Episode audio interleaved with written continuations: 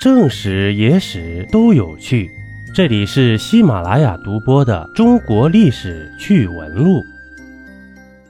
历史上最淫乱放荡的公主——山阴公主，她呀是以淫乱放荡而闻名于世的公主。同时啊，拥有三十个男宠还不够呢，竟连自己的姑父也不放过。他的所作所为啊！恐怕连沉迷男色的武则天都自叹不如啊！而这个貌美的公主啊，却在二十岁左右的惨死宫中，这又是为什么呢？南朝宋啊，共立九帝，除了宋武帝、宋文帝和宋顺帝以外，其他六个皇帝啊，嘿，都是清一色的昏君暴君。这皇帝荒淫无道啊！连带着皇族中其他人也生活奢靡放荡，其中最著名的就非山阴公主刘楚玉莫属了。这刘楚玉啊，是历史上出了名的放荡公主啊，在对男人的欲求方面，那是相当的厉害呀。刘楚玉四四六年来的，四六六年一月二号呢没的，是南北朝时期南朝宋公主。宋孝武帝刘俊的长女，宋前废帝刘子业的同母姐姐，在当时刘宋王朝啊，这山阴公主刘楚玉有皇族第一美人之称啊，与她的弟弟刘子业啊，却形同车，寝同床，做出了违背人伦的事情。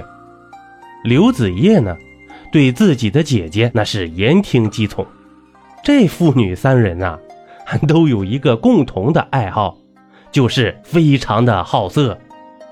他的父亲刘俊呢，曾霸占亲生母亲，对亲女儿下手，对四个堂妹也下了手了。他的弟弟呢，强占姑姑，对亲姐姐下手。而山阴公主啊，刘楚玉也毫不逊色，养了三十个面首，还对亲姑父下手。哎，你别说呀。他这个亲姑父啊，是当时的两个美男子之一啊，名字叫做楚渊。这里呀，咱们说一下面首。这面呢是面貌漂亮，首呢是头发漂亮，即美男子。后来呢，引申为男宠。当刘子业得知自己有佳丽三千，而姐姐呢只有驸马一人时呢？立刻为姐姐挑选了三十名年轻美貌的男宠，可风流成性的山阴公主啊，哪能满足啊？于是呢，便看上了有第一美男子之称的亲姑父楚渊。这山阴公主啊，贪恋姑父的美貌，便上奏皇帝，要求楚渊来服侍她。而皇帝刘子业啊，就真的下令将楚渊送进了公主府了。有意思的是，楚渊啊，在公主府待了十多天，愣是没让山阴公主得逞，多次遭到刘楚玉的逼迫呢。